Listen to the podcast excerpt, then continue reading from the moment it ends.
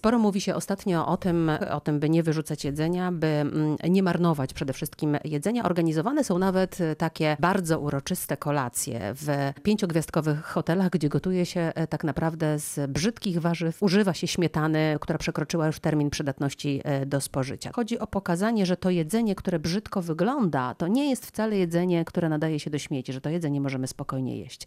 I chciałam zapytać pana o to, do którego momentu E, nie patrząc na etykietę, my możemy stwierdzić, że to jedzenie spokojnie, ten produkt nadaje się do zjedzenia. No to jest bardzo trudne. Faktycznie ja popieram ten trend, bo e, bardzo dużo żywności marnujemy. Zarówno my tracimy pieniądze, bo to są nasze pieniądze. Średnio takie gospodarstwo domowe w Polsce według danych wyrzuca nawet do kilku tysięcy złotych w formie... E, Dwa tysiące złotych dokładnie rocznie i to przeliczył Bank Żywności. Są gospodarstwa, które marnują dużo więcej. Korzyści korzyści są dla nas dwojakie, prawda? Zarówno kwestie finansowe, ale też zadbania troszkę o nasze środowisko naturalne, bo nie zdajemy sobie sprawy, ile energii, ile wody potrzeba do przygotowania tej żywności, do jej wyprodukowania. Setki litrów, jeżeli mówimy o mięsie, wędlinach, jeżeli mówimy o innych przetworach zbożowych to są już dużo mniejsze liczby, ale ciągle e, słyszymy o tym, że z jednej strony jest deficyt wody, deficyt energii, a jednak to marnujemy. Ale wracając do tego pytania, które produkty, przede wszystkim tutaj trzeba się skupić na określonych grupach, bo są artykuły żywnościowe, które generalnie możemy uznać za bezpieczne. Czyli nie, tej... nie, musimy patrzeć na e, etykietę i na termin przydatności do spożycia? Nie do końca, nie do końca. Ja może spróbuję to wyjaśnić. Mamy produkty, produkty, które zawierają spore ilości wody i w przypadku żywności pochodzenia zwierzęcego, tam gdzie te składniki są bardzo dobrze wykorzystywane przez drobnoustroje, takie produkty jednak dużo szybciej się psują. Tyle, że w tej grupie mamy na przykład e, produkty, które są fermentowane. Wymieniła Pani śmietanę.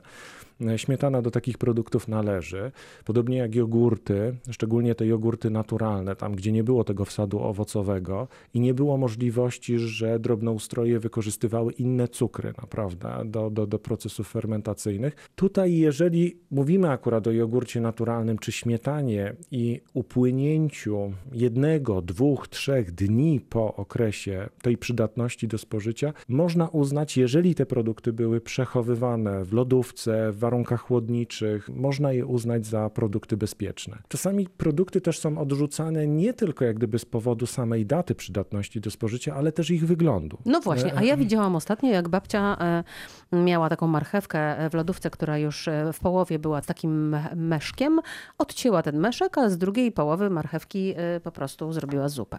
Można tak? To, nie, to jest zdrowe czy nie? W przypadku produktów, które porosły pleśniami czy grzybami mikroskopowymi, absolutnie nie. Nie spożywamy żywności, która zawierała w mniejszym lub większym stopniu była zapleśniała. Nie wolno tego robić. Z jakiego powodu? No nam się wydaje, że jeżeli usuniemy te pleśnie, to pozbyliśmy się całego problemu, tylko że grzyby takie mikroskopowe, nazywane właśnie pleśniami, e, produkują substancje, którymi zwalczają inne drobnoustroje w tym środowisku, w którym próbują się rozwinąć.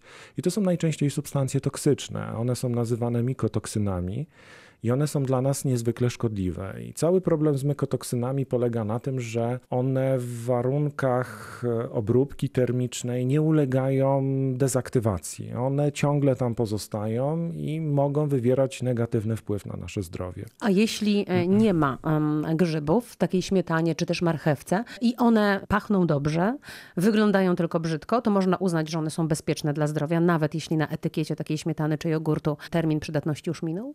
Tak jak powiedziałem, jeżeli to jest jeden, dwa dni, a produkt był w warunkach chłodniczych i faktycznie po otwarciu, oprócz oczywiście podcieku serwatki, bo często pojawia się podciek serwatki w takim jogurcie naturalnym, ale to nie jest nic złego, nie zaobserwujemy żadnych negatywnych zmian, wyczuwamy tylko lekko kwaśne produkt, który czy zapach, który jest związany z bytowaniem bakterii fermentacji kwasu mlekowego, to jak najbardziej możemy po taki produkt sięgnąć. Jeśli patrzymy na mięso, e, które już jest po dacie Tutaj przydatności do spożycia, nie. ale wygląda dobrze i nie pachnie źle. Nie ryzykowałbym. Bo? Wiele patogenów, które mogą się rozwinąć w takich produktach, nie daje objawów zapachu, e, zmiany wyglądu. Czyli one, one mogą takich, wyglądać one, i pachnieć dobrze. Tak, tak. Mięso może no, w wielu produktach żywnościowych, jeżeli na przykład przykład doszło do zakażenia salmonellą, albo doszło do zaka zakażenia Staphylococcus aureus, czyli gronkowcem złocistym, on nie prowadzi takich przemian, które powodują pogorszenie cech jakościowych, ale